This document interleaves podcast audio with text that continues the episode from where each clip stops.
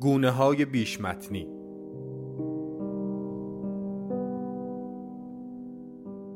مدرس دکتر بهمن نامور مطلق. برگزار شده در مؤسسه پژوهشی، آموزشی و مطالعاتی آکادمی شمسه.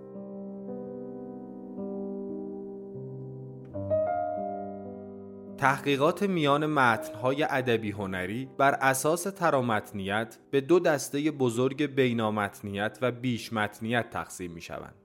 بیشمتنیت به روابط برگرفتگی و اشتقاق میان متنها می پردازد و خود شش زیرگونه اصلی دارد که عبارتند از پاستیژ، پارودی، شارژ، تراپوشی، فرژی و جایگشت. بسیاری از انواع روابط برگرفتگی مانند ازان خودسازی، کیچ، سرقت، اختباس و غیره در این شش زیرگونه بیشمتنیت دستبندی می شوند. بیشمتنیت نه فقط برای درک روابط و تحلیل آنها مناسب است بلکه می تواند در خلق اثر نیز به طور جدی یاری رساند. کارگاه پیشرو قرار است به شش گونه اصلی یاد شده بیشمتنیت بپردازد. بررسی هر گونه شامل دو قسمت خواهد بود نظری و کاربردی. برگرفتگی های درون رشته ای و بینا رشته ای درون فرهنگی و بینا فرهنگی درون زمانی و بینا زمانی از موضوعات مهم این جلسات خواهد بود.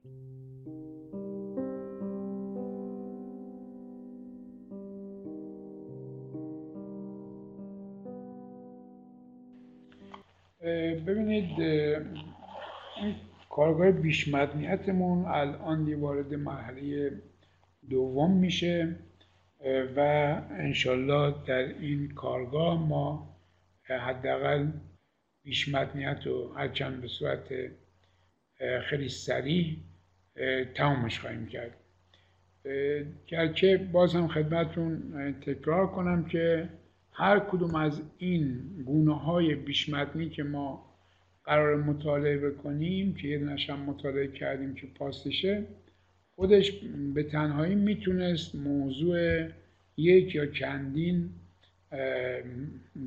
ترم باشه.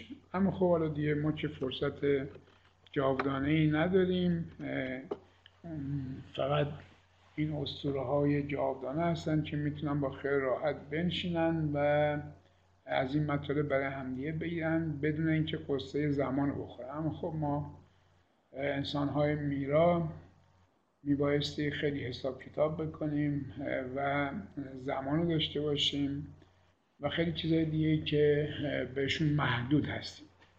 اما یه نکته اول برای اینکه باز اون انگیزه شما رو تا تحریک کنم به قول معروف موتیویشن یا به قول فرانسه موتیواسیون رو افزایش بدم. می‌خوام بگم که این مباحث به که دردی می‌خوره. مباحثی که ما داریم با هم کار می‌کنیم. اول اینکه به ما کمک می‌کنه تا آثار رو بهتر بشناسیم. به عنوان یه مخاطب. یه مخاطب آثار رو می‌تونیم وقتی که می‌بینیم بهتر درک کنیم دریافت کنیم. حداقل یک بخشی از رمزگان اونو بهتر متوجه بشیم. من دائما تکرار کردم که کار معلفان رمزگذاریه کار منتقدان رمزگشایی. این کار منتقدان و مخاطبان هم تا حدی انجام میدن. نه به صورت حرفه‌ای مثل منتقدان اما وقتی که ما میریم و در مقابل تابلو نقاشی قرار می‌گیریم اگر اصلا هیچ ربطی رشتمون یا فعالیتامون تجربهمون هم باش نداشته باشه بالاخره رفتیم که اینو بفهمیم. کسی که این مطالب و این رویکردها رو می‌شناسه بهتر می‌تونه پی به معنای آثار ببره و رمزگان آثار ببره. پس اولین موضوع موضوع شناخت بهتر آثار. دوم اینه که به ما روشی برای نقد میده. به خصوص بینامتنیت و ترامتنیت و بیشمتنیت به ما روشی برای نقد متنها میدن. یعنی به ما کمک می‌کنن که به صورت حرفه‌ای‌تر نظاممند و با یک دستگاه متدولوژیک به مطالعه متنها بپردازیم. و این بسیار مهمه. می‌تونیم سرقت ادبی می‌تونیم خلاقیت ها نوآوری ها و چیزهای از این قبیل رو متوجه بشیم. خصوصا چون بحث روابط میان متنها هست این داد و ستد در میان متنها رو ما می‌تونیم بهتر متوجه بشیم. نکته بعدی اینه که به خصوص به ما کمک می‌کنه بتونیم گونه شناسی کنیم دستبندی کنیم تقسیم بندی کنیم. این این در واقع کاربرد ارزش از بقیه کمتر نیست. چون شما وقتی می‌خوای یه کار تحقیقاتی بکنید همطور که بارها یادآور شدم اولین گام کار تحقیقاتی در واقع به نوعی مربوط میشه به اینکه شما بتونید خوب دستبندی کنید آثار رو و در دستبندی که بعدا می‌تونید به طرف موضوع اصلی خودتون یا پیکره اصلی خودتون حرکت کنید و اونو مورد مطالعه قرار بدید. دستبندی خیلی مهمه. بیشتر تحقیقاتی که ناکام میمونن برای اینکه خوب دستبندی نمی‌کنن هم بوشانی داره دستبندی هاشون یا خلاهایی داره شکافهایی داره که موجب میشه کارشون ناقص بشه و یا اینکه کلا اشتباه بشه. پس گونه شناسی متنی تا زیادی بستگی به همین شناخت ما داره به خصوص شناختی که از متن ها داریم دیگه. چون ما عرض کردم اینجا بیشتر با متن ها سر کار داریم که توضیح هم دوباره راجبش میدم پارادایم متن گرایانه را نکته بعدی اینه که امکانی برای مطالعات تطبیقی. یعنی به ما کمک می‌کنه که مطالعات تطبیقی انجام بدیم و بحثایی که مربوط میشه به برگرفتگی ها به خصوص انشقاق ها اینها رو در بیاریم. که یکی از نمونه هاش مبحث اختباس حالا همینا رو گفتم که اینجا یه ذره تحمل بیشتری داشته باشم. و اونه که ما این هفته سهشنبه یک در فرنگستان همایشی داریم با عنوان اختباس هنری. خب اگر دوستان این مباحث رو حتی تا اینجاش هم خوب کار می‌کردن می‌تونستن یک خلاصه ای بفرستن شاید هم مقاله ای بفرستن. کما اینکه برخی از شماها این کار رو کردید و بعضی رو من خودم تماس گرفتم و ازشون خواستم به کاری که دارم می‌کنم و در جریان هستم یک مقاله برای اون همایش بده. پس بنابراین موضوعاتی مثل اختباس تصرف از آن خودسازی و کیچ و خیلی از مطالب دیگری که بسیار مهم هم هستند در هنر و ادبیات اینها با این رویکردی که ما داریم کار می‌کنیم به خوبی قابل مطالعه هستند و میشه اونها رو مطالعه کرد. پس بنابراین هم دعوت می‌کنم که در اون همایش شرکت کنید و چون همین حرفایی که ما داریم می‌زنیم در اونجا حالا به شکلهای مختلف شاید با رویکردهای مختلف این روابط میان متن رو بررسی کنم در وقتی که ما صحبت از اختباس می‌کنیم صحبت از حداقل دو متن می‌کنیم که یکیش همون پیش متنه یکی دیگهش بیش متنه یکیش متن نیست که اختباس شده یکی متن نیست که اختباس کرده. که ما اختباس شده رو بهش میگیم پیش متن و اختباس کردن میگیم بیش متن پس بنابراین اگر این مباحث تمام بشه شما حداقل در حوزه اختباس یا تصرف از آن خودسازی کیچ و خیلی از مباحث سرقت سرقت هنری ادبی متنی می‌تونید مطلبی رو بنویسید و در این همایش ها شرکت بکنید کما اینکه ما قصد داریم در فرهنگستان این بحث اختباس رو خیلی جدی بگیریم. و هر سال یک همایش داشته باشیم و خب شما اصلا این مطالب رو یاد می‌گیرید برای همچین مواقعی که بتونید در اونجا مقالاتی رو بدید. گرچه فرصت مقاله ارائه دادن برای کنفرانس تموم شده اما این دوستان نظری دارن و خلاصه می‌خوان بفرستن شاید در چاپ بشه استفاده کرد یعنی نامید نباشن. و مطالبشون رو بفرستن شاید برای چاپ بشه از اونها استفاده کرد. پس ببینید این امکان رو به ما میده که راجبه برخی از گونه های هنری مثل اختباس و همین چیزهایی که عرض کردم شما بتونید مقاله ای کار کنید. اما یک نکته دیگری که دائما تاکید می‌کنیم این هستش که رویکردها کلا و این رویکرد به صورت خاص می‌تونه کمک کنه تا یه هنرمند به خلق اثر بپردازه.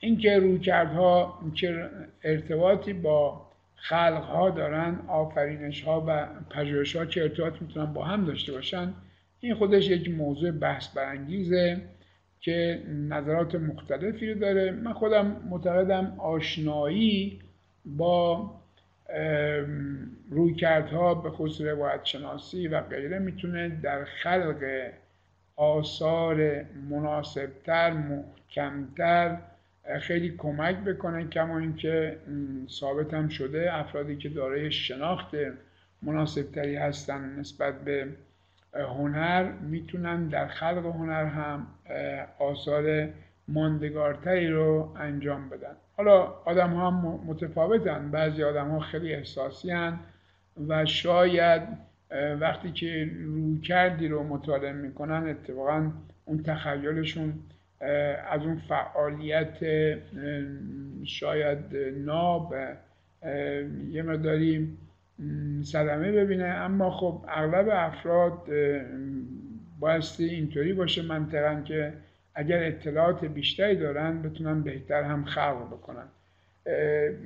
یه دلیلش هم اینه که خیلی از آدم هایی که خلق می‌کنن کارشون رو مثلا فیلم نامشون رو یا نمایشنامهشون رو میدن به کسانی که متخصصن یه بار می‌خونن. من خودم موارد داشتم که کارگردان های بزرگی دادن که یه مطالعه بکنیم نظرمون رو بهشون بدیم. پس این نیاز دو طرفه خلق به نقد نقد به خلق می‌تونه به هر دوشون خیلی کمک بکنه که امیدوارم این موضوع هم مورد توجه شما قرار بگیره. اونایی که در خلق اثر می‌کنید بهتون کمک می‌کنه. به خصوص در هر صورت اینطوری من متوجه شدم در طول تاریخ هنر که اونهایی که داره یک شناخت بهترین معلف هستن. یعنی تونستن یک چیزی تعریف کنن یک چیزی شروع کنن. مثلا مارسل دوشان بهش میگن فیلسوف هنر و مگریت هم همینطوره. اونایی که حرفای تازه زدن یک جریان تازه را انداختن اونها تصادفی این کار نکردن.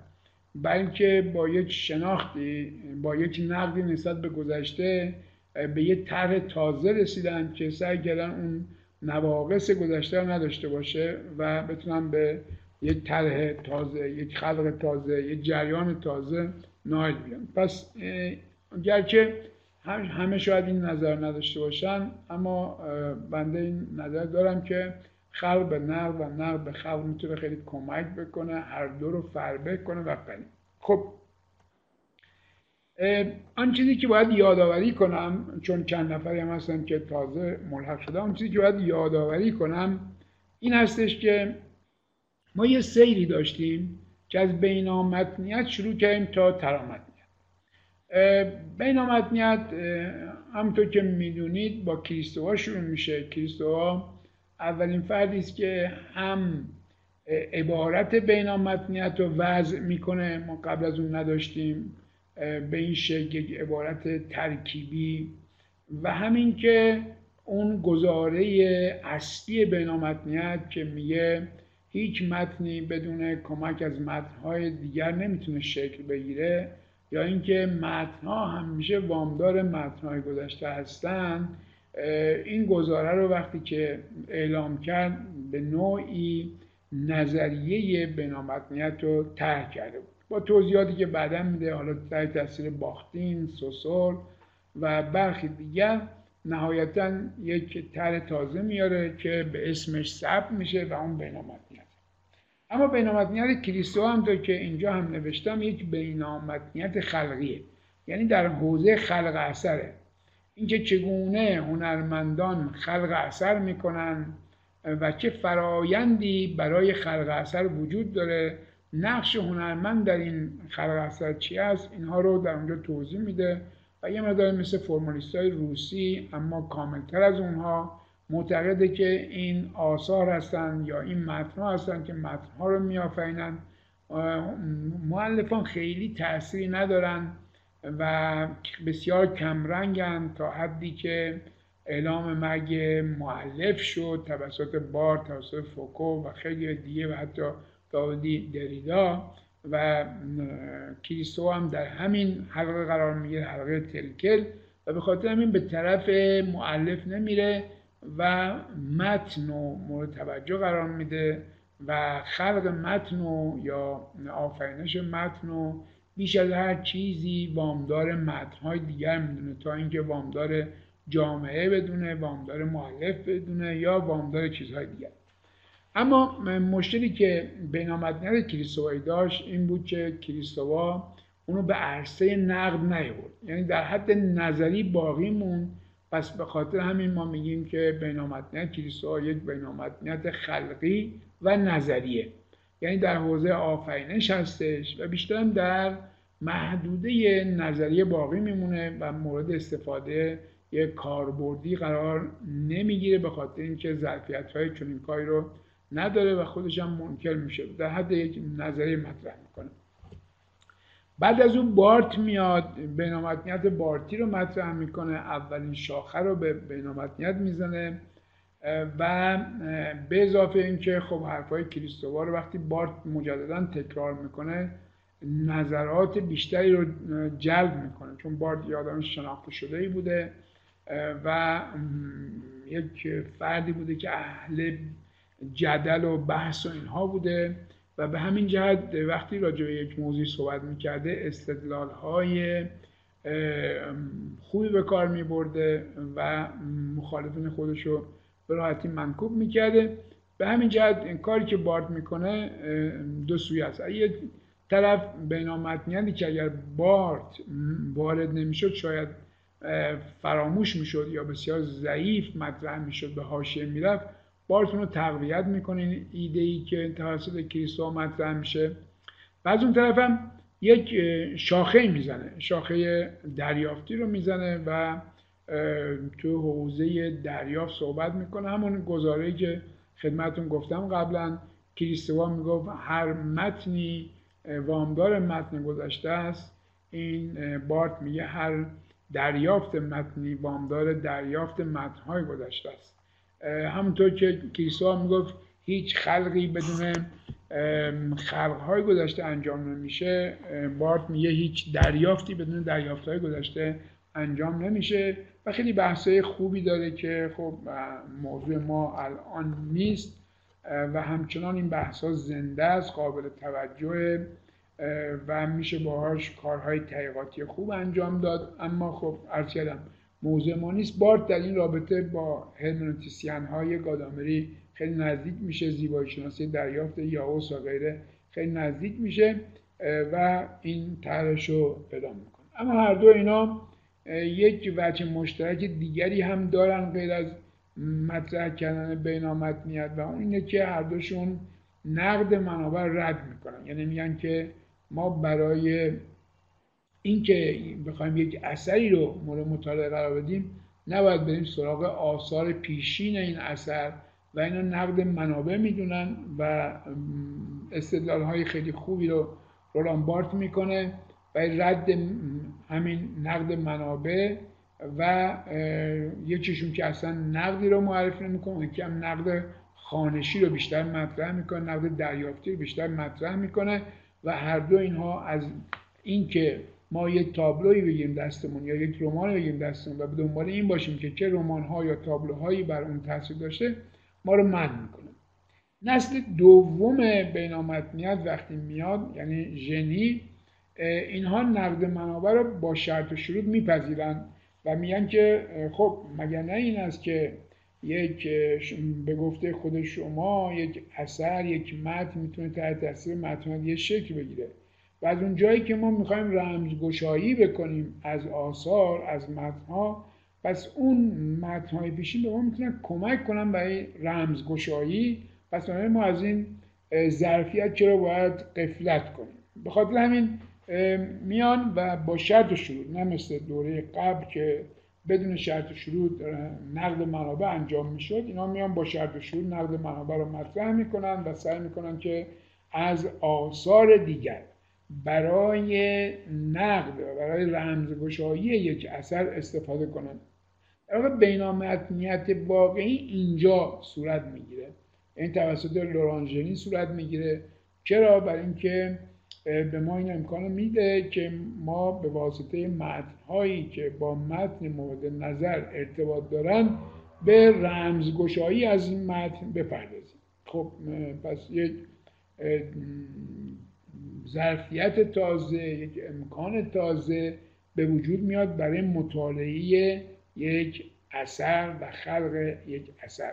پس این خیلی جالبه که اگر باز لورانژنی و بعدش ریفاتر وارد نمی‌شدن شاید بینامدنیت به این شکل رشد پیدا نمی‌کرد. پس بنابراین بعدش ریفاتر میاد او هم به شکل دیگری این نقد منابع رو میپذیره اونم با شرط و شروط و به میان نقد خلقی و نقد دریافتی هم تفاوت قائل میشه. سعی می‌کنه که هم کار بارت رو ادامه بده و هم کاری که لورانجانی شروع کرده بعد از کریستووا و وارد کاربرد کرده. پس تا اینجا ما اینا رو کار کردیم قبلا اشاره کردیم در اون کتاب درآمدی بر بینامتنیت هم من اینها رو به تفصیل توضیح دادم بعدش ژرارژونت میاد و ژرارژونت یه طرح کاملا تازه و بسیار گسترده ای رو مطرح می‌کنه که این طرح تازه و بسیار گسترده رو اسمشو می‌ذاره ترانس تکسوالیته ترانس تکسوالیتی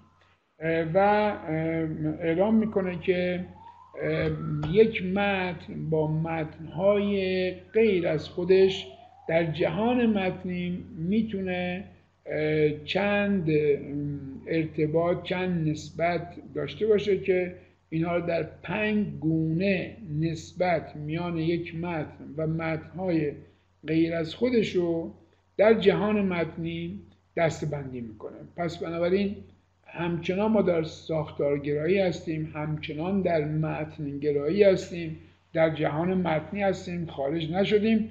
اما همین جهان متنی یه مداری گسترده تر و متنوع در نظر خب کسی که در حوزه روایت شناسی هم کارهای خوبی کرده زیبایی شناسی هم کارهای خوبی کرده و حالا اومده راجب بینامتنیت یه کار خیلی خوب می‌کنه. حالا چرا میاد این کتاب پرمسست رو می‌نویسه بعد کتاب سویو می‌نویسه کتاب انترودکسیون تکس رو می‌نویسه؟ یعنی اینکه این کتاب هایی که پرمسس یعنی همون الواح بازنوشتنی ترجمه شده و حالا فعلا همین هم حفظ می‌کنیم یا سوی که به معنای آستانه هاست یا همین مقدمه بر سرمتنیت اینا رو می‌نویسه. به خاطر اینکه موضوع بینامتنیت یا ترامتنیت یعنی ویرایشی که ژونت داره با بحث روایت شناسی خیلی نزدیکه و کمک می‌کنه به روایت شناسی و به واسطه بینامتنیت و ترامتنیت روایت شناسی یه جنبه تطبیقی پیدا می‌کنه. شما اگر بخواید اختباس رو بررسی کنید دیگه با یک روایت شناسی صرف نمی‌تونید انجام بدید روایت شناسی ناب نمی‌تونید انجام بدید و به طرف روایت شناسی تطبیقی. خب این روایت شناسی تطبیقی در واقع تا زیادی همین مباحثی است که ما در بیش داریم و همینطور در ترامتنیت داریم. پس ترانس یا ترانس تکسوالیتی یا تکسوالیته در واقع رابطه یک متن با غیر از خودش با متنهای غیر از خودش در جهان متنیه. یعنی خارج نمیشه از جهان متنی. خارج نمیشه و به همین جهت با کماکان با معلف کاری نداره با جامعه کاری نداره با پارادایم حاکم کاری نداره با خیلی چیزا کار نداره با بافتار کار نداره در همین حوزه متنها باقی میمونه خب این ترانس تکچوالیتی یا تکچوالیته همونطور که صحبت کردیم پنج گونه داره. پنج گونه داره. یعنی یک متن با پنج شکل به غیر خودش می‌تونه مرتبط بشه که اولیش انترتکستوالیت است. یعنی همون چیزی که کلیسا مطرح کرده بوده باد مطرح کرده بوده و همینطور ریفاتر و ژنی و خیلی دیگه میشه یک پنجم مباحث ژنت و اینجا در انترتکستوالیته ما رابطه متنها داریم که رابطه متن بر اساس هم حضوری استوار شده و اینجا هم شما می‌بینید در این مثالی که آوردم در واقع یک اون جایی که با همدیگه مرتبطن و می‌تونن تکرار بشن. این ای که در اینجا هستش یعنی اون حروفی که با هم مرتبط هستن موجب میشه یک هم حضوری بین متن اول و متن دوم پیش بیاد که خب بحث مفصلی داره و تقریبا چهار گونه چرا اینجا نهی بردم چهار گونه بینامتنی رو ژونت مطرح می‌کنه. بنده هم تو اون کتاب دوم بینامتنیت تو اولین مقاله به اون می‌پردازم. یعنی چهارتا رو که عبارتند از نقل قول و تلمیز سرقت و ارجاع که این چهار گونه بینامتنی هستش در اونجا مورد بررسی قرار دادم. اگر علاقمند هستید به اونجا می‌تونید مراجعه کنید و ببینید. بعد از اون پاراتکستوال هست پقب یا پقا که پارا همون بحثی که بارها کردیم به معنای پیرا هستش مثل پارا المپیک پارا پزشکی پارا روان پزشکی و غیره و غیره که به معنای پیرا هست. یعنی متنهای پیرامونی که در اینجا رابطه بین متن و اون تکس ها پیرامتن یک رابطه در واقع پوبلیسیته یا تبلیغی هستش و همچنین آستانگی یعنی متنهای پاراتکس یا ها آستانه ورود به متن هستن. اینجا هم شما مشاهده می‌کنید که یکی از اینها یعنی peritext. یا اون متن پیرامتن متصل به متن چسبیده. اما دو تا دیگه هستن که جدا و مثل تیزر تبلیغاتی مثل پستر تبلیغاتی که جدا هستن و تیتراژ که چسبه به متن در فیلم سینمایی یا همین تر روی جلد که به متن کتاب کسبیده و نسبتش با تبلیغی که شما می‌کنید برای یک کتاب توی روزنامه یا جای دیگه. هر همه اینها جزو پاراتکسا محسوب میشن و بسیار مبحث خیلی مهمیه پاراتکسا و یه فرهنگ پاراتکسوال ما داریم که بعضی اونو دارن بعضی ندارن. بعضی که توجه دارن به متنهای پیرامونی و بعضی که توجهشون کمتر هستش اینها در صورت از هم دیگه قابل تفکیک هستن. بعد از paratextual ها که همین آستانی و تبلیغ داره و همطور که اینجا می‌بینید peritext و epitext ما وارد métatextualité میشیم. métatextualité همطور که در اینجا هم من به نمایش گذاشتم متنهایی هستن که روی متنهای دیگه سوار میشن اونها رو مورد بررسی قرار میدن اونها رو نقد می‌کنن اونها رو تفسیر می‌کنن. اینها metatext نامیده میشن که رابطهشون رابطه commentaire یا همین تفسیری و نقدی هستش. الان کاری که ما داریم در کلاس می‌کنیم در این جلسات می‌کنیم اینه که من شما رو دارم در واقع به metatext ها تجهیز می‌کنم. یعنی که یعنی به رویکردهایی که شما بتونید به نقد آثار بپردازید دارم تجهیز می‌کنم که شما بتونید همچین کاری بکنید. پس کاری که در دانشگاه اصول انجام میشه اغلبش متاتکستوله اغلبش داریم ما یاد میدیم چجوری بتونیم متنها رو بخونیم بازخانی بکنیم و رندگشایی بکنیم. اون قسمت هایی که شما کارگاه دارید و دارید یاد می‌دید که چجوری عکس بگیرن چجوری نقاشی بکشن اونجا شما با تکس کار دارید. بیشتر دارید تکس رو تقویت می‌کنید. خلق تکس رو تقویت می‌کنید اما اونجایی که میگید حالا چجوری یک متنی رو یک نقاشی رو بخونیم متوجه بشیم در اونجاها نه اونجا شما با متاتکسا سر کار دارید که بسیار هم مهمه. پس بنابراین متاتکسا خوش قاعده ای دارن و مهم هم هستن و خب راجبشون جونت به صورت مستقیم صحبت نکرده. همونطور که گفتم جونت سه تا کتاب در این حوزه نوشته. یک کتاب راجب بیش متنیتی که اصلا بحث اصلی ماست مهمترین کتابش هم هست بزرگترین کتابش هم هست. یک کتاب راجع پاراتکستوئل ها نوشته یا پیرامتن نوشته که با عنوان سوی یعنی آستانه ها و یک کتاب هم راجع به خیلی مختصر راجع همین ها نوشته یعنی که راجع به ها نوشته. که توضیح میدم؟ پس سه تا کتاب. حالا چرا راجع به متاتکسا ننوشته؟ به خاطر اینکه در واقع در این خصوص هم کتاب زیاد نوشته شده هم خودش وقتی که راجع روایت شناسی صحبت می‌کنه بدون اینکه اعلام بکنه در واقع اون بحثاش خودشون metatext ن. خب همین palimpseste ی هم که بحث می‌کنه خودش نوعی metatext اون metatext بیشمتنیه در ما یاد میده بیشمتن رو چجوری روابط بیشمتنی رو مطالعه کنیم. پس بنابراین metatext همه کارهای ژونت متاتکسیه.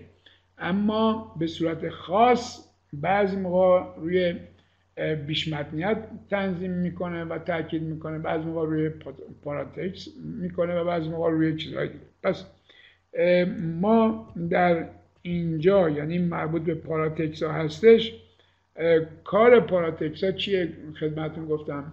کار پاراتکس ها اقوا کردن آماده کردن در واقع مخاطبان برای توجه به متن.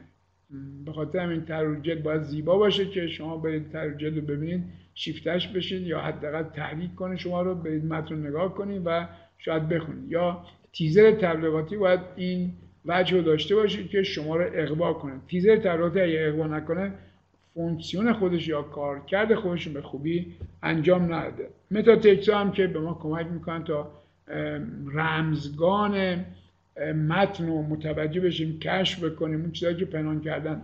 ببینید قبلا هم خدمتون گفتم ما چون اینجا راجع اثر هنری داریم صحبت می‌کنیم آثار هنری همیشه معنای خودشون رو پنهان می‌کنن. هیچ موقع اوریان و سریح معنا رو در اختیار مخاطب نمی‌ذارن اصلا نمیشه. چون اگر این کار رو بکنن همین امروز من کلاس دکتری توی دانشگاه تهران داشتم اینو کاملا اونجا تشریح کردم که اگر یک سخنی یک اثری مستقیم بخواد حرفشو بزنه دیگه هنری نیستش. می‌تونه استنادی باشه می‌تونه مستند باشه می‌تونه اصلا تاریخ باشه. بیاد بگه مثلا فلان اتفاق در فلان جا افتاد و همونو به صورت سریح بخواد بگه. اون دیگه هنری نیست. هنر زبانش زبان غیر مستقیمه و چون زبانش غیر مستقیمه چند لایه است و چون چند لایه است نیاز به کشف داره نیاز به رویکردهای مطالعاتی داره و غیره. پس بنابراین متاتکستوئل ها واقعا لازمن برای هنر. چون اگر نقد ها نباشن رویکردها نباشن آثار ناشناخته میمونن کشف نشده میمونن.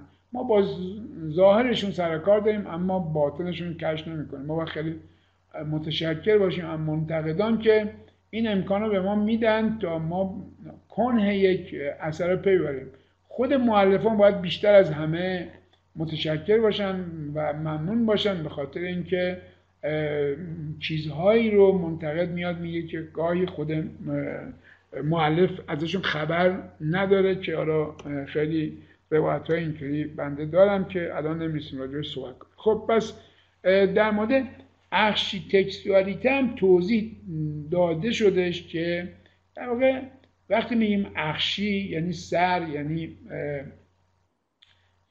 در واقع کهن چون مثلا میگیم archetype از همین واژه archi یعنی هم arch به معنای سر هم کهنه چون سر و کهن در واقع معادل هم دیگه هستن. چیزی که کهنتره سر هستش یعنی بقیه از اون انشقاق پیدا می‌کنن سرچشمه‌س و چیزهای دیگه.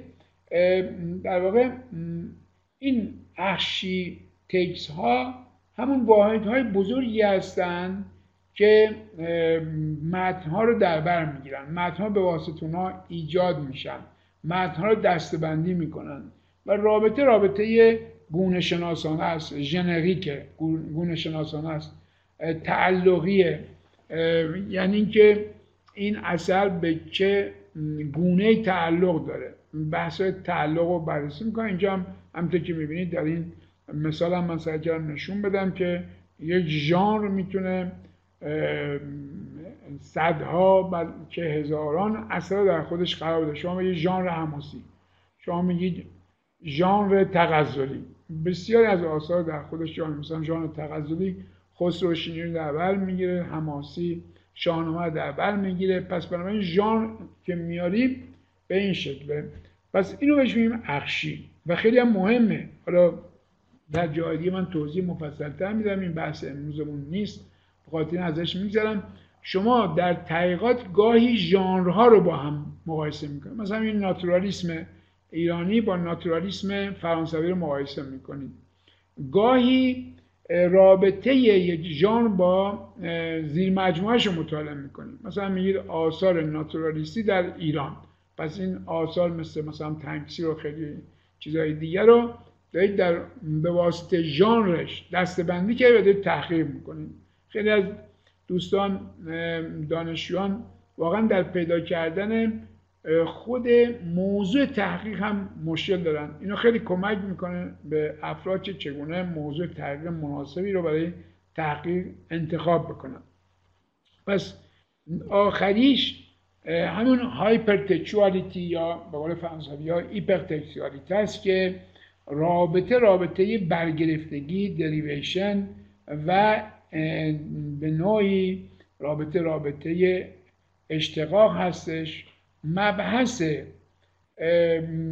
اقتباس ادپتاسیون یا ادپتیشن اینجا بررسی میشه. حالا با اون تعریفی که ما از ادپتیشن داریم چون در بینامتنیت نیست بلکه در بیشمتنیت چرا؟ حالا یه بحثای مفصلی داره که باید در جای خودش بشه و در همین همایش ما یه مدار بحث می‌کنیم که اصلا معنای ادپتیشن یا ادپتاسیون چی هستش چه معانی وجود داره و چرا در حوزه بیشمدنیت بحث میشه. ما توی لغت شناسی هم در مورد ادپتاسیون یا ادپتیشن می‌بینیم که همین بحث دریویشن رو به عنوان که معادل ها براش می‌ذارن و به خصوص transposition transposition که ما باش کار داریم یکی از گونه های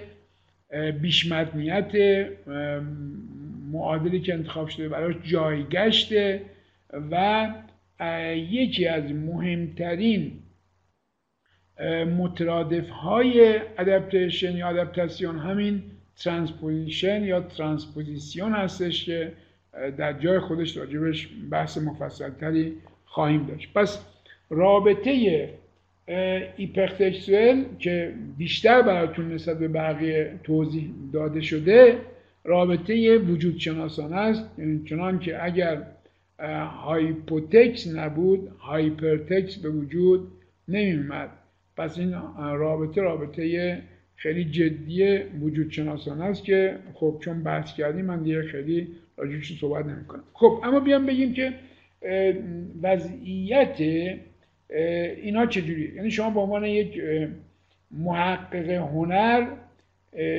چجوری با چه علمان هایی سر کار دارید؟ در بینامتنیت شما با متن هنری تکس اختیستیک و متن هنری سر کار دارید یعنی دو تا متن تو هنریه. شما میگید که یک اثری هست یک فیلمی هست یه فیلم دیگر یا یک رومانی هست که بین اینها های مشترکی رد و بدل شده. و شما ثابت کردید که این قسمت از این فیلم در این فیلم حضور داره. یه ثابت کردید اون اگر ثابت کنید در این صورت میشه چی؟ میشه بینامتنیت اما همینطور که گفتم بینامتنیت حضور بخشیه. یعنی یک بخشی یک تیکه ای از یک فیلم در یک فیلم دیگه هست یا از یک رمان در رمان دیگه یا از یک رمان در یک فیلم. در مورد پراتکستوال رابطه بین متن هنری و اون پیرامتن مورد توجه. پس اینجا در دومی ما متن هنری مستقل نداریم. متن می‌تونه هنری باشه. ببینید تو پیرامتن عنوان یک کتاب عنوان یک فیلم عنوان یک رمان پیرامتنه همچنین تیزر هم پیرامتنه پس بنابراین شما با یک متن مستقل سرکار ندارید. با یک متن وابسته سرکار دارید مثل عنوان. عنوان به متن وابسته است دیگه. متن رو نمایندگی می‌کنه متن رو معرفی می‌کنه مثل در برای خانه. در ساخته شده که شما به واسطه اون وارد خانه بشید. اما اصل ساخته شدن در واقع خانه در نیست.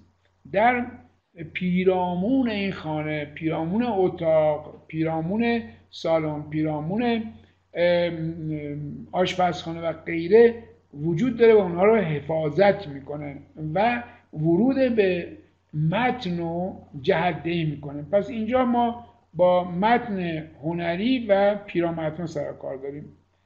در سومی ما با متن و تفسیر اون متن گزارش اون متن نقد اون متن سر کار داریم که اصطلاحا بهش میگیم métatexte. پس یه طرف texte یه طرف métatexte ه.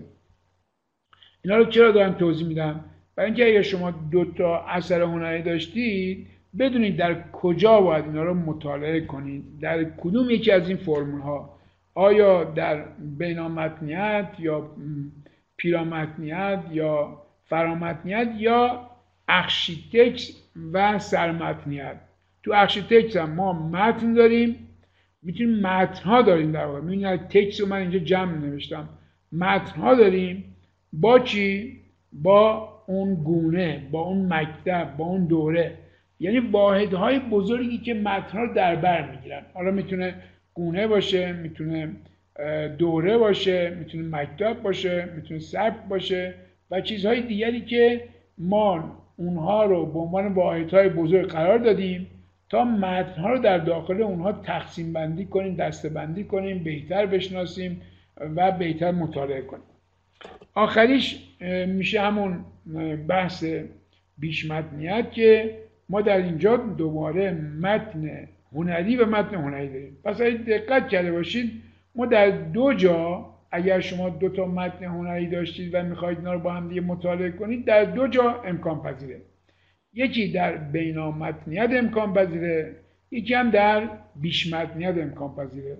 اگر رابطه اونها رابطه وجود شناسانه نبود یعنی اگر اینطور نبود که اولی نباشه دومی به وجود نمیاد بینامتنه می‌تونید اونجا مطالعه کنید اما اگر اولی نبود دومی هم به وجود نمی اومد در بیش اختباسی همچین حالتی داره. تصاحبی همچین حالت داره. کیچی همچین حالتی داره. یعنی اگر ترجمه ترجمه یکی بهترین نمونه های همین بیش متنیته چرا؟ برای اینکه اگر اولی نبود دومی به وجود نمیومد قبلا توضیح دادم. خیلی هم نمی‌خوام باز کنم. و اونه که اگر یک متنی دارید مثل شاهنامه متن شعری هستش و به نظم سروده شده شما تبدیل به نصرش کنید که قابل فهم باشه. مثلا برای نوجوانان قابل فهم باشه. این هم تو بیش مورد استفاده قرار می‌گیره. یعنی که کار بیش متنی دارید می‌کنید. چرا؟ برای اینکه دو تا اثرتون هنریه. یعنی شما فرض کنید که الان یک نفر مثل مصطفی رحمان دوست اومده و می‌خواد کار شاهنامه رو به شعر کودکان تبدیل کنه یا به یک نصر کودکان ترجمه کنه یا نوجوانانه ترجمه بکنه. خب این چیکار داره می‌کنه؟ اولا خودش داره خلق اثر هنری می‌کنه. دوم اینکه اون منبع این کارش و این کنشش هم خودش یه اثر هنریه. و اگر اولی نبود این نمی‌تونست این کار بکنه. نمی‌تونه مثلا بیاد یه نصر شاهنامه بنویسه بدون اینکه شاهنامه وجود داشته باشه. پس شما وقتی دارید نصر یه شعری رو می‌نویسی باید اون شعر وجود داشته باشه نصر مثل ترجمه دیگه. پس بنابراین رابطه رابطه بیش رابطه بیش خیلی می‌تونه کمک کنه به خصوص حالا گفتم تو این مواردی مثل اختباس بسیار مورد استفاده قرار می‌گیره. چون به ما کمک می‌کنه که ببینیم طبیعت این ارتباط چگونه است. چه چیزهایی تغییر کرده چه چیزهایی ثابت مونده و از این قبیل. شما وقت اونجاست که وارد دستبندی های اون بیشمتنیت میشید. خب ما وارد بیشمتنیت بشیم. و اینو توضیح بدم که بیشمتنیت در دوره ساختارگرایی. اما کدوم دوره ساختارگرایی؟ ما می‌دونیم که ساختارگرایی دو دوره داره. یکی دوره کلاسیک اولیشه که همون حرفایی که سوسور و دیگران می‌زدن و اون ساختارگرایی درون متنیه. مطالعاتش درون متنیه. بهش ساختارگرایی بسته هم میان چون بسته به یک متنه اما یه ساختارگیری باز داریم اوپن استراکچرالیسم داریم یا استروکتورالیسم اوورت داریم که اونجا امکان گذار از یک متن به متنهای دیگر رو میده. اینا بحثایی که قبلا برای شما گفتم فقط می‌خوام یادآوری بشه. در این دوره دوره ساختارگرایی بازه که می‌تونه مباحث بینامتنیت و ترامتنیت و بیشمتنیت مطرح بشه. چرا؟ چون ما داریم از یک متن گذر می‌کنیم. به طرف متنهای دیگه برای شناخت این متن. ما می‌خوایم از متنهای دیگر استفاده کنیم برای شناخت این متن. پس بنابراین این امکان در ساختارگرایی باز میسر میشه و نه در ساختارگرایی بسته که شما محدود به یک متن هستید فقط. خب با این روح بیشمتنیت هستش که ما میایم به سراغ کی گونه شناسی بیشمتنی همونطور که قبلا گفته شد ما شش گونه داریم. پاستیش، پارودی، شارژ، تراپوشی، فرژی و جایگشت. این شش که ما پاستیش رو با هم کار کردیم. الان هم یه یادآوری کوچیکی راجع پاستیش می‌کنم که جلسه بعد بتونیم وارد شارژ بشیم. اما چجوری این تقسیم بندی ها صورت گرفته؟ شاخص تقسیم بندی ما چیه؟ گفتیم یک نسبت دو کار کرد. یعنی چی؟ ما نسبت دو تا متن با هم دیگه رو می بررسی می‌کنیم که این چه نسبتی دارن دو تا متن. خب چه چیزی رو نسبتش رو بررسی می‌کنیم؟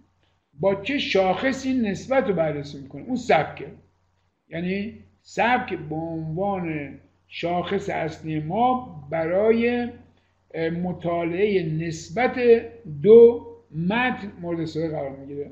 دو متن که میگم یعنی پیش متن و بیش متن ما یه بخوایم ببینیم که پیش متن و بیش متن چه نسبتی با هم دارن میام سراغ سبک. میگیم آیا سبکشون با هم شبیه یا شبیه نیست؟ در این صورت دو امکان وجود داره. یعنی دو شاخص دیگر به وجود میاد. اینا چی هستن؟ اینه که یا تقلیدی یا تغییریه. یعنی نسبت دو تا متن بیشمد و پیشمد که با در نظر گرفتن سبکشون داریم بررسی می‌کنیم یا این سبک پیشمتن تقلید شده که خب میشه تقلیدی. یا نه سبک و تغییر داده. حالا سبک و تغییر داده چه چیزی رو تغییر کرده؟ برای اینکه وقتی ما میگیم رابطه دارن باید یه, یه چیزی رابطه وجود داشته باشه دیگه. ملاک ما اینه که دو تا اثر با هم رابطه دارن. اگر نداشته باشن اصلا تو بیش مطرح نمی کنیم مطالعه نمی کنیم حالا در چه چیزی این رابطه مهمه برای ما؟ سبک. اگر سبک تقلید شده بود و ما می‌دونیم این اثر از این اثر برگرفته شده در این شکی نداریم. اما میگیم آیا این اثر که از این اثر برگرفته شده؟ سبکش هم رعایت کرده. اگر رعایت کرده بود عین اون سبک بود میگیم تقلیدیه. اگر سبک رو تغییر داده که بیشترش همین میشه تغییر دادن سبک در اون صورت ما میگیم که تغییریه یا میگیم transformation ه. برای بالایی میگیم imitation ه imitation ه برای دومی میگیم transposition ه یا transposition ه پس transformation یعنی تغییر دادن transformation. فرمش عوض کرده فرم چه چیزی عوض کرده سبک عوض کرده خب. در مورد کارکرد گفتیم سه نوع کارکرد وجود داره. کارکرد تفننی که توضیح دادیم. مثلا یه جلسه کامل گذاشتیم گفتیم تفنن یعنی چی؟ چقدر در پرنسس مورد استفاده قرار گرفته؟ در چه معانی مورد استفاده قرار گرفته؟ چون یکی از دشوارترین مسائل مربوط به بیشمتنیت همین تعریف تفننه تفنن تعریف بکنیم. چون برای ما تازهی داره. بحث لودیکه. لودیک چجوری ترجمه میشه؟ معادلش در فارسی چیه؟ و در این مسائل بینامتنی چجوری می‌تونیم را پیدا کنیم؟ دومیش تنز تنزیه یعنی یک اثر می‌تونه بیاد با اثر قبلی خودش شوخی کنه می‌تونه باش بازی کنه میشه تفننی. می‌تونه بیاد نقدش کنه. حالا این نقد می‌تونه خفی باشه می‌تونه شدید باشه. وقت اما تنز هر اینا. وقتی که می‌خواد نقد کنه. که بخاطر همین دو جور ما تفنن داریم دو جور هم تنز داریم که الان برمیگردم دوباره براتون توضیح میدم. در آخر جدیه. یعنی دو تا اثر که این دو تا اثر رابطه جدی دارن. حالا جدی چجوری ایجاد میشه تنز چجوری و تفنن این از مشکلات بیش که داریم سعی می‌کنیم اونها رو روشن کنیم توضیح بدیم و حتی مشکلات رو ببینیم که واقعا چه مشکلات ایجاد می‌کنه. پس وقتی میگیم که به طور مثال اینجا برگردم به طور مثال adaptation یا adaptation بحث بیش متنیه adaptation می‌تونه یا به صورت forgerie باشه یا به صورت parodie باشه یا به صورت travestissement باشه یا به صورت transposition باشه جایگشتی باشه. پس یه اینجا شما دیگه باید خیلی کار کنید. و این دوتا اثر رو اثری که پیشمتن الهام دهنده است و اثری که بیشمتن الهام گرفته است باید ببینید طبیعت ارتباط اینا با هم چیه. اونجاست که یکی از این شیشتا باید باشه. یعنی بر اساس تقسیم که جونت می‌کنه و ما هم داریم توضیح میدیم باید اون اختباستون یا هر نوع بیشمتنی باید یکی از این شیشتا باشه. نمی‌تونه خارج از اینا باشه. حداقل از نظر جونت نمی‌تونه از این شیشتا خارج بشه. پس وقتی میگیم تفنن ما اینجا دو تا داریم. یکی پاستیشه یکی پارودیه. پاستیش تقلیدیشه پارودی تغییریشه یا تنس که میگیم شارژه و تراپوشیه و همینطور جدی که میگیم فرژیه و جایگشته. اینجاست که بهتون گفتم یه گاهی یه تنز یه داریم خفی داریم که میشه شارژ. همراه با شوخی این تنز و به پارودی نزدیک میشه. ایه بابتی ایه بابتی هم به پاستیش نزدیک میشه. اما وقتی خیلی جدی بشه اون وقت میشه تراوستیسما میشه تراپوشی اونجا حالا توضیح بدیم برسیم مشخص میشه. توی تفنن هم همینطوره. تفننی که به نزدیک باشه به پیش متنش میشه پاستیشی وقتی دور بشه بیشمت از پیشمت اون وقت میشه چی؟ میشه پارودی. و یا در جدی هم به همین شکلی که بعدم توضیح میدم اینا رو روشن می‌کنم چون اینا رو توضیح ندادیم فعلا پاستیش رو توضیح دادیم و رو پاستیش من یه توضیحات مختصر دیگه هم براتون باید بدم. پس این نسبت ها رو قبلا کار کردیم خوشبختانه اما پاستیش. پاستیش هم تو که در اونجا دیدیم و دیگه در جلسه آخر ترم گذشته با هم کار کردیم. یعنی تقلید به اضافه تفنن که میشه پاستیش. حالا تقلید چی؟ تقلید نسبت تقلید سبک. سبک تقلید میشه و کارکرد تفننیه. یعنی نیت متن دو ما با نیت معلف کار نداریم. نیت متن دوم. نسبت به متن اول که باش شوخی کنه. قصد نداره. یه شاید یه جوری یاد بگم. قصد نداره اونو انتقاد کنه. و قصدم نداره که یه چیزی جدای از اون باشه جدی باشه اما متفاوت باشه. می‌خواد شبیه اون باشه. این میشه پاستیش. اما در جدی ما دنبال شباهت نمیگردیم. حالا این خیلی نکته مهمی الان شاید شما اونطور که باید دریافت نکنید وقتی که وارد مباحث بعدی بشیم که این چقدر این نکته مهمه که ما میگیم اگر نخواد شبیه اون بشه چون در پاستیش می‌خواد شبیه اصل بشه. حتی می‌خواد خودش جای اون جا بزنه. میشه پاستیش. اما توی جدی این نیستش. مثلا توی فورژی یه همچنانتی نیست یا وقتی توضیح دادم روشن میشه. پس بنابراین پاستیش به نوعی میشه گفتش که نزدیکترین موقعیت بیشمت به پیشمت رو ما میگیم پاستیش.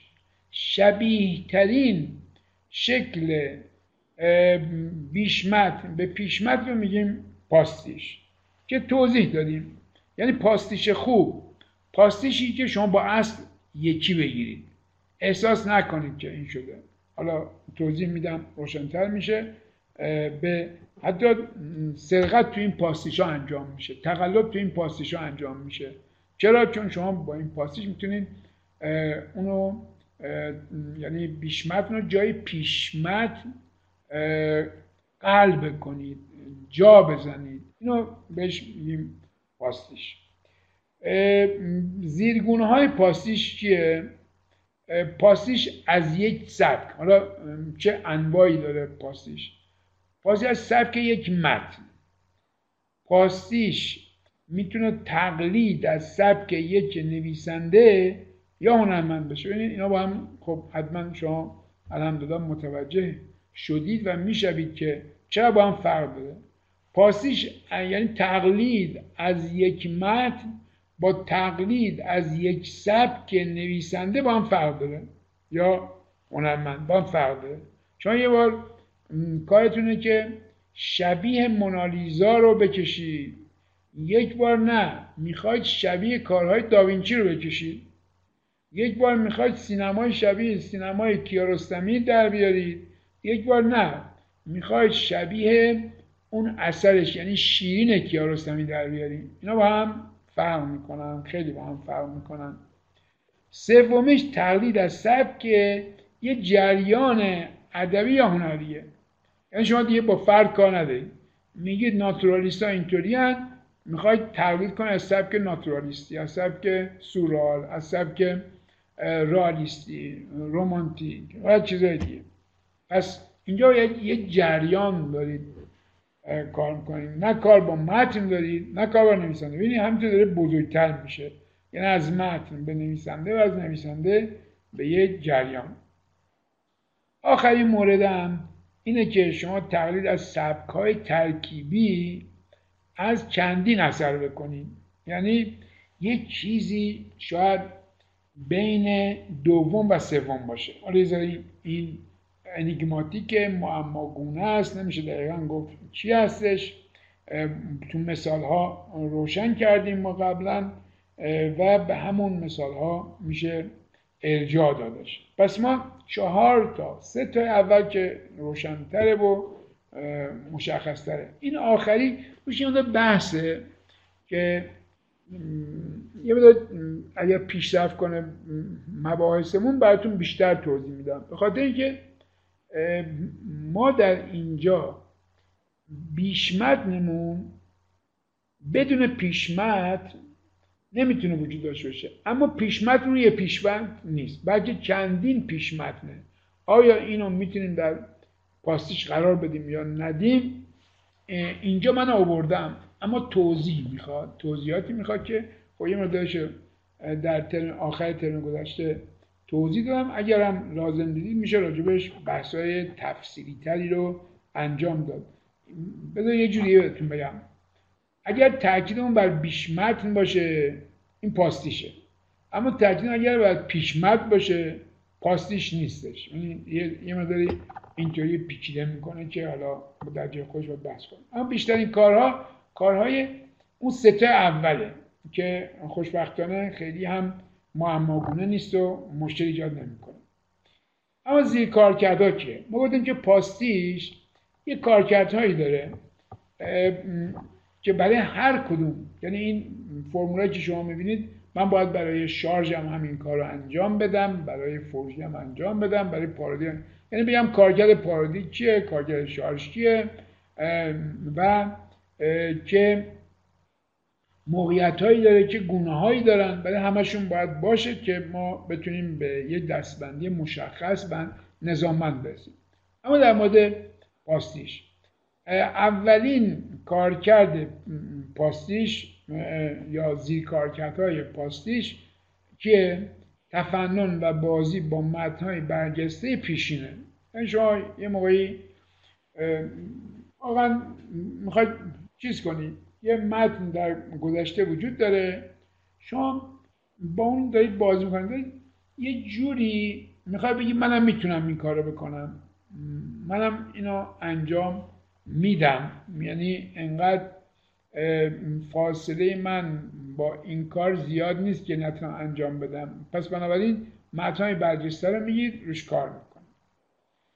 دیگری نه برای نشون دادن یا بازی کردن بلکه شما یه کار برجسته رو می‌گیرید تا تمرین کنید که بتونید مهارت خودتون افزایش بدید. به عنوان بیشتر آموزش و تمرین و اینا هستش. پس یه بار دارید شما تفنن می‌کنید بازی می‌کنید وقتی دارید می‌خواید یک کاری رو تکرار کنید تو نقاشی تو چیزهایی دیگه که امکان پذیر است. چون همه شاید همه هنرها این اجازه نداره که شما مثلا بخواید وقت بگذارید یه همچین چیزی رو انجام بدید. خب مثلا شما یه فیلم که با یه رقم خیلی زیادی داره ساخته میشه. بخواید مثلا بازی کنید یا بیاید مثل اون فیلم بسازید. خب این امکان پذیر نیستش. اما تو نقاشی چرا؟ تو نقاشی گاهی ممکنه توی حتی شعر سودن شما میگه به سبک حافظ شعرهایی رو میسرایید. این امکان وجود داره و انجام هم شده و حالا مثال هم زده میشه. و دومی گفتیم که یعنی آموزش اصلا یکی از بهترین راه های آموزش اینه که شما بیاید مثل کارهای برجسته رو تقلید کنید. همیشه هم توی آموزش بوده. حالا در گذشته بیشتر بوده مشق گرفتن و تمرین کردن. خیلی بیشتر بوده. امروز این بیشتر معتقدن که بایستی خلاقانه تر باشه. بچه ها از همون روز اول باید خلاقیت یاد بگیرن و انقدر نباید کپی و نمی‌دونم مشق و اینها باشه. نظرات مختلف تو پارادایم های مختلف جایگاه این نوع پاستیش می‌تونه زیاد یا کم بشه. بعدیش نقده. ببینید شما اگر بتونید یک اثر اینو در گذاشتم گفته بودم بتونید یک کاری مثل کار آقای فرشیان انجام بدید. در حال که خب شما با این کار آقای فرشتیان رو بزرگ کردید به خاطر اینکه گفتید شما انقدر ارزش داشتید که من بیام کار شما رو دوباره انجام بدم. یک اثر مهم رو من میام انجام میدم. در عین هم دارید یه نقد ظریفی می‌کنید. اگر بتونید عین کار ایشون رو در بیارید که من هم می‌تونم این کار بکنم. یعنی از انحصار خارج می‌کنید اون اثر رو. که این اثر رو فقط یک نفر می‌تونسته انجام بده و اونم آقای فرشیان بوده این دیگه از انحصار خارج میشه. این یک نوع در واقع زور آزمایی هم هست. و اونجا اگر آزمایشه اینجا و آموزشه اینجا زور آزمایی هم دارید می‌کنید. چون دارید میگید منم مثل شما می‌تونم این اثر رو خلق بکنم. خب پس مثل قبلا فکر کنم گفتم بهتون. یه مداری همین بابا یه همچین بحث رو در رابطه با مهاجرین داره. یه مهاجرین وقتی وارد یک کشور میشن همیشه خب اغلب مهاجرین نه همه مهاجرین به عنوان شهروند درجه دو شناخته میشن بهشون بیتوجهی میشه و انگاره ذهنی مردم اونجا که این مهاجر بیچاره حالا به هر دلیلی رفته اونجا اینه که خب این از یه جای دیگری داره میاد اینجا رو ترجیح داده به اونجا پس اینجا بهتره پس اینجا برتره یواشاش فرادست و فرودست و اینا ساخته میشه. بعد همین بابا میگه مهاجر برای اینکه خودشو بتونه در اون مکان جدید تثبیت کنه و منطبق کنه و ادپته کنه. اینجا هم باز واژه ادپتاسیون ادپتیشن هستش. و اینتگریشن و انتگراسیون و اینا هستش. میاد چیکار می‌کنه؟ میاد کار آدم های همون جامعه هدف خودش رو تقلید می‌کنه. این تقلید یه طرف اینو بیهویت می‌کنه چون هویت خوش از دست میده و برای این مهاجر که موجب سلب هویت میشه ضرر داره. اما یه طرف دیگه هم چون می‌تونه تقلید کنه اون فرادست رو هم بازسازی می‌کنه. اون مثلا آمریکایی آلمانی فرانسوی انگلیسی که نشسته اونجا به وقتی که یک ایرانی عراقی و کسی دیگه میره فکر می‌کنن که این از ناتوانی به همچین وضعیت دچار شدن که حالا میان به ما مهاجرت می‌کنن و کارهای صد پایین می‌گیرن. یه دفعه می‌بینن که این مهاجره انقدر خوب رشد کرده که از, از برخی از اونها هم زده جلو. یعنی در این حال که داره چیزشو از دست میده هویتشو اما اون مهاجر پذیر رو هم دچار مخاطراتی می‌کنه. از اون اون برج آجش از اون غرورش همه اینا رو میشکنه و نشون میده که نه شاید دلایل دیگری بوده که این مهاجرت کرده و غیر و غیر. حالا تو اینجا هم همینه. یعنی اگر کسی بیاد یک اثری رو بتونه مثل معلف برجسته باز تولید بکنه به نوعی داره میگه که من می‌تونم این کار رو انجام بدم. پس بنابراین یک نوع واسازی هم هست. به خاطر همین که خیلی از هنرمندان برجسته تقریبا اجازه نمیدن کارهایی مثل کارهای اونا شکل بگیره و بعض موقع اگر این کار هم صورت بگیره نقد می‌کنن. زیر کارکرد آخر تقلبه. یعنی شما پاستیش همونطور که بهتون گفتم بهترین شکل بیشمتنی برای تقلب کردنه. چرا؟ برای اینکه خدمتون گفتم شبیه ترین نوع در بیشمتنیت میان بیشمت و پیشمت در پاستیش اتفاق میفته و توضیحاتی که در ترم پیش دادم گفتم خیلی آمدانه این کار می‌کنن. مثلا در گذشته حالا هم همینطوره اما خب الان شاید موقعیت چندان مناسب نیست. در گذشته میمدن توریست های خارجی که میومدن سعی می‌کردن نقاشی های شبیه دوره قاجار بکشن و بگن این نقاشی ما دوره قاجاره و این به این توریست ها بفروشن. پس چیکار داشتن؟ میگن پاستیش می‌کردن. و چون کار پاستیش می‌کردن مخاطب در واقع گردشگر میپذیرفت و می‌گفت حالا اینو من می‌خرم ارزونم می‌خرم می‌برم توی خونم می‌ذارم برای کسانی که میان خونم ملاقات مهمانی بهشون توضیح میدم این مال دوره قاجاره. خب بعضیشون هم دوست دارن یه مقداری هر جا میرن یه چیزی سعی می‌کنن مال گذشته اون کشور بخرن. پس مثال های زیادی هم وجود داشت که در مورد مونالیزا بهتون توضیح دادم چگونه مونالیزا رو دزدیده بودن تابلوشو و تو این وسط از سال 1900 فکر کنم 13 تا 19 کلی آثار پاستیشی درست شد و به فروش رفت به نام مونالیزا. خیلی تو این وسط ثروتمند شدن بعضی هنرمندان متقلب ثروتمند شدن و خیلی هم خریدن و بعدش هم نمی‌تونستن شکایت بکنن چون یک کار دزدی رو در واقع خریده بودن. اما آخر سر فرانسوی ها رفتن توی فلورانس پیدا کردن اصل اثر. خب. در مورد پاستیش باید بگم دو صورت پاستیشی وجود داره. یک پاست خود پاستیشیه که حالا مثالش هم دوشان و غیره هستن. و دیگری دیگر پاستیشیه که افراد دیگه انجام میدن. که خب راجع هم صحبت کردیم. من دیگه بیشتر از این توضیح نمیدم. بعضی ها کارشون می‌گیره و شروع می‌کنن. از اون کاری که گرفته شده شروع می‌کنن پاستیش می‌کنن. حالا توی حوزه سینما یه جور تو حوزه نقاشی یه جور تو حوزه های دیگر هم یه جور. شما به از اینکه چون بحث اقتصاد هم مهمه دیگه. خیلی هم مهمه.